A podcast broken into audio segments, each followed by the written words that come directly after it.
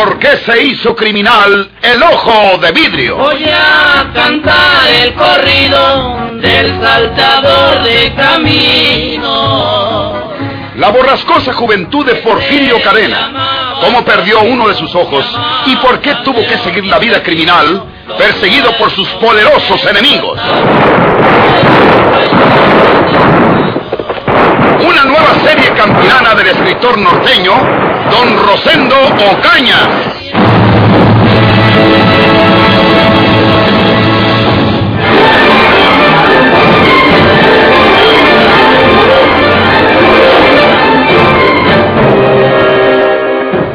¿Qué le parece a usted mi muchachito, doctor Marroquín?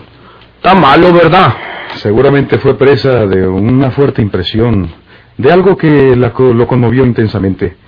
Y esa instantánea paralización le hizo daño en su cabecita. No tiene remedio, ¿verdad, doctor Marroquín? Pues eh, Yo estoy resignado, pues a ver, que sea ya lo que Dios quiera. ¿No le parece, doctor Marroquín? ¿por qué no va a tener remedio? Pero será preciso que lo lleves a Monterrey, Andrés. Solo allá en Monterrey tienen elementos para curar a tu hijito. Además, el cambio de ambiente también le favorecerá, estoy seguro. Pues nomás eh, que eso no se va a poder, doctor Marroquín. Pues yo con qué lo llevo para Monterrey. Para curar un enfermo en Monterrey se necesita mucha pastilla, doctor Marroquín. Y yo no tengo ni en qué caerme muerto. Por aquí hay algunas eh, personas amigas que tienen familiares allá. La enfermedad del niño no contiene el menor riesgo para nadie, ni de contagio ni de peligro.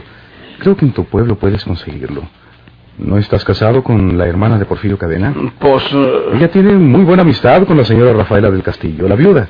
Y esta señora tiene una tía que vive en Monterrey, doña Hortensia del Castillo, hermana del finado don Fermín. pues sí, pero pues... Trata con ellas este asunto, Andrés. Si no se atiende ahora a este niño, quizá más tarde ya no se pueda curar, porque lo que ahora es un trastorno sencillo, mañana se arraiga peligrosamente. Pues voy a ver ese asunto. Pero se me hace que no voy a poder llevar a mi hijo para Monterrey. Ando buscando a mi mamá. Pobre niño. No debe ser abandonado así. Y aquí no sanará nunca, doctor Marroquín. Es muy difícil diagnosticarlo. Estas enfermedades de la mente son muy raras. Ha habido casos en que el desequilibrado recupera la razón con el mismo shock que se le arrebató. ¿Cómo te eso? ¿Qué es eso, doctor Marroquín? Eh, por ejemplo, una persona pierde la razón porque se le echa encima un caballo bronco y está a punto de lastimarlo. Pues bien, en alguna ocasión que vea un caballo encabritado lanzándose sobre otra persona, puede repetirse el shock y recuperar la razón. ¿Ancina? Se han dado casos por el estilo. Ando buscando a mi mamá. Eh, claro que no siempre se presentan estos efectos. También ha habido casos en que se prepara el panorama para provocar el shock, pero sin ningunos resultados favorables. Por eso lo mejor es curar al niño Andrés. Con sacrificio, como puedas, llévalo a Monterrey. Yo puedo darte una recomendación para un médico amigo y de prestigio. Pues voy a ver eso, doctor Marroquín. Porque eso que usted dice, en el sentido que yo estoy casado con la hermana de Porfirio, el finado Porfirio Cadena, pues puede que de nada sirva. Porque andamos ella y yo como el perro y el gato. Ah, puede decirse que no nos miramos bien desde que murió el finado Porfirio. ¿No has visto los periódicos de estos últimos días, Andrés? Eh, no, doctor Marroquín. ¿Por qué me lo dice? Ando buscando a mi mamá. Eh, el de hoy no lo he leído todavía, pero te voy a dar el de ayer. Naturalmente, tú ya sabes que aquí los recibimos con fecha atrasada. Te llevarás el de ayer para que leas que Porfirio Cadena no ha muerto. ¿Qué dice usted, doctor Marroquín? Que... Lo vas a leer en el periódico, Andrés. Dice el noticiero que apareció Porfirio Cadena en San Luis Potosí. mm, ¿No será él? Sí, sí es. Resulta que Juana Tobar, la mujer que tuvo Porfirio como amante, y que quedó muy bien puesta porque heredó a cierto comerciante de San Luis muy rico, se iba a casar nuevamente con un amigo de por allá también. Pero cuando después de la ceremonia del civil se dirigían en automóvil a la iglesia, sucedió que el chofer de dicho automóvil era nada menos que Porfirio Cadena, quien a su modo balaceó al novio en presencia de la novia y huyó sin que la policía haya podido capturarlo. Hasta ahora. ¿Quién sabe lo que diga el último número que todavía no he leído? Porque lo trajo el camión hace rato. Está muy raro eso, doctor Marroquín. Sí. Ando buscando a mi mamá. Usted y toda la gente por aquí saben que yo enterré a Porfirio ahí en los temporales de los Orrutias, doctor Marroquín. A mí no me lo contaron. Yo lo sepulté con estas mismas manos. Y estoy seguro de que están equivocados los periódicos y la policía de San Luis. No puede ser Porfirio Cadena, por la sencilla razón de que Porfirio está muerto. Y yo le di sepultura en ese lugar que le acabo de decir. Espérame un momentito. Déjame traer el periódico que llegó hace rato y veremos si trae otros detalles sobre el mismo.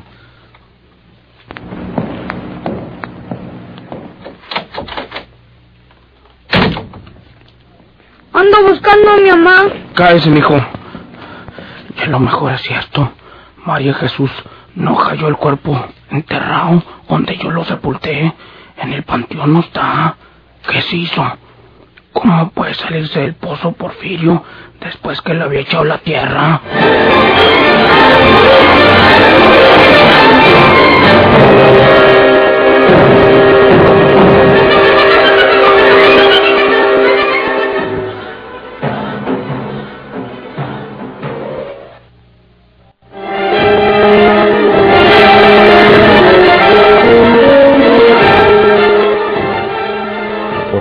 Cadena, disfrazado como anciano jardinero, consiguió emplearse en la propia casa de su examante, la señora Juana Tobar, viuda de García.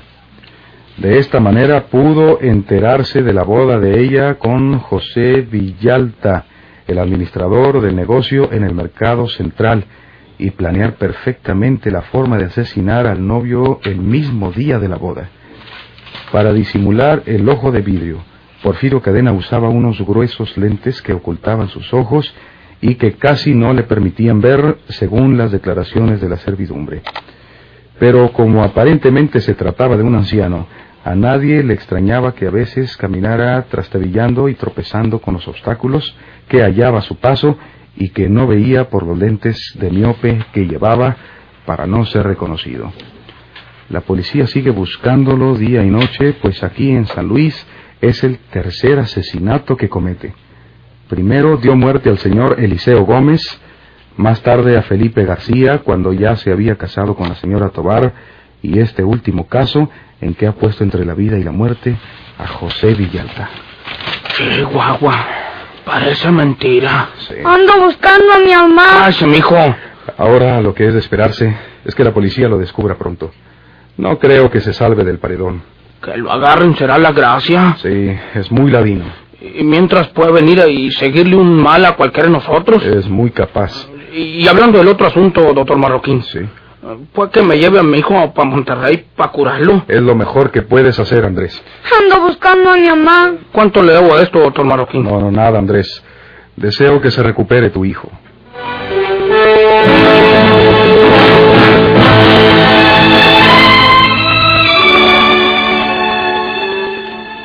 Ni la misma Juana podría decir por qué le vino inesperadamente aquella idea.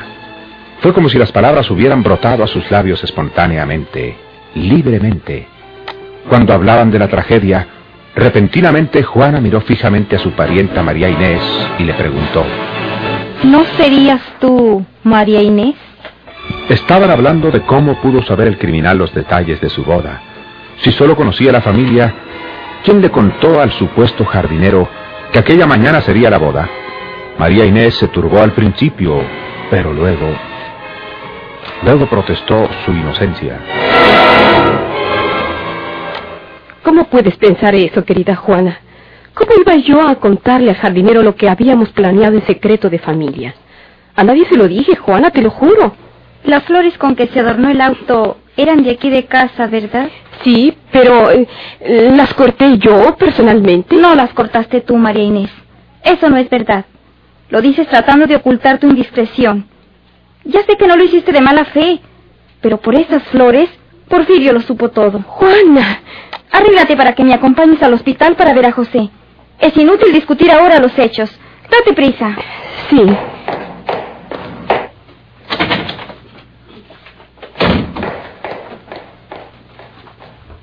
Tonta María Inés. ¿Para qué le pedía esas flores al jardinero? Mejor las hubiera pedido alguna florería. ¿Qué? Yo soy Juana, no grites. Porfirio.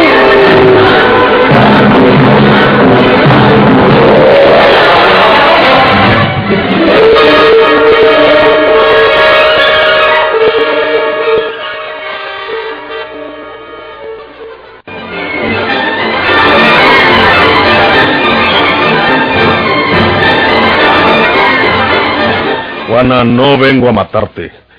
Tú ahora eres muy rica y yo no tengo ni qué dejarles a los míos. Y tengo la seguridad de que muy pronto me van a agarrar y me matan. No creías que me voy a dejar que me agarren para que me cuelguen. Prefiero que me maten a tiros, peleando con ellos, rifándomela. Tú tienes que ayudarme para yo dejarle alguna cosita a mi hermana María Jesús. ¿Cuánto quieres? Pues quiero que háganos una cosa. Tú, Ancina, como hiciste antes testamento en favor de esa mujer que te traicionó, pues ahora vas a testar en favor mío y... Tuyo. En favor tuyo. Párate tantito. Déjame explicarte las cosas. Ahorita no te estoy pidiendo nada, Juana. Haces testamento en favor mío. Yo no voy a recibir nada. Pero mi hermana María Jesús será tu heredera cuando faltes. No lo haré. No estoy dispuesta a hacer testamento en tu favor. Nunca lo haré. Aquí está este papel ya arreglado. Fui anoche con un señor notario y me hizo este testamento para que ya nomás lo firmes tú. Fírmalo, Juana. Nunca. Primero me matas. Soy una mujer casada. Ya estaba casada por la ley cuando acribillaste a José. Él vive. Y es mi esposo. No puedo hacer testamento en favor de otra persona. ¿O no debo hacerlo? Tu esposo está muerto. Mientes. Se murió ahora en la mañana. No es verdad. Habla por teléfono y lo verás.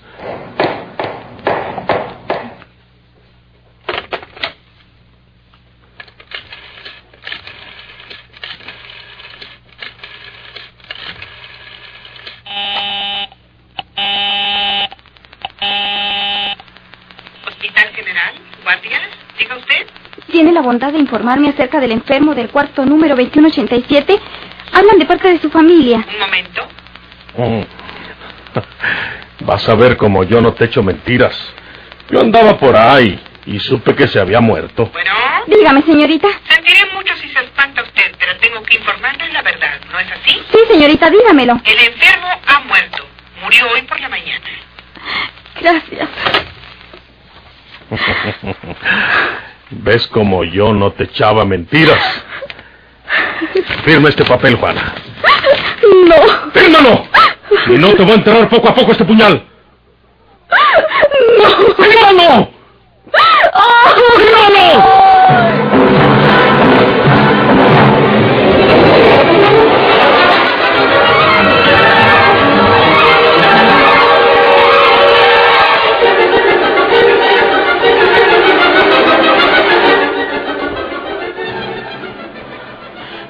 Irme para Monterrey con el pretexto de que voy a llevar a este muchacho para que lo mire un doctor de allá. Con el puro pretexto, porque no me conviene que sane y que vaya a seguir diciendo que yo que un logia.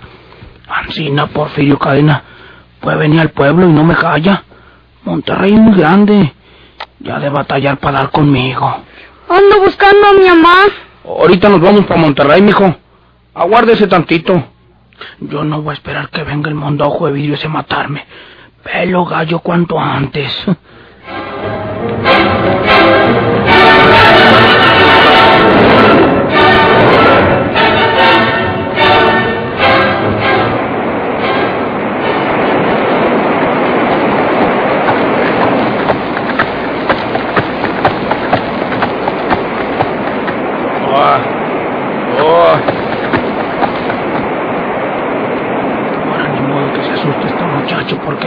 Crecido. Está bien trastornado. Papá, el río va crecido. Tengo miedo. Tengo miedo. ¿Qué?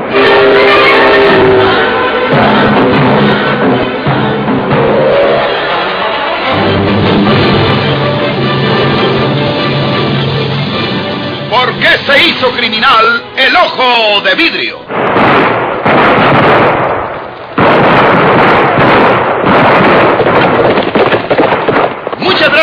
atención. Sigan escuchando los vibrantes capítulos de esta nueva serie rural. ¿Por qué se hizo criminal el ojo de vidrio? Se disfrazaba de arriero para asaltar los poblados, burlándose del gobierno, mataba a muchos soldados, nomás blanqueaban los cerros de puros encalzonados.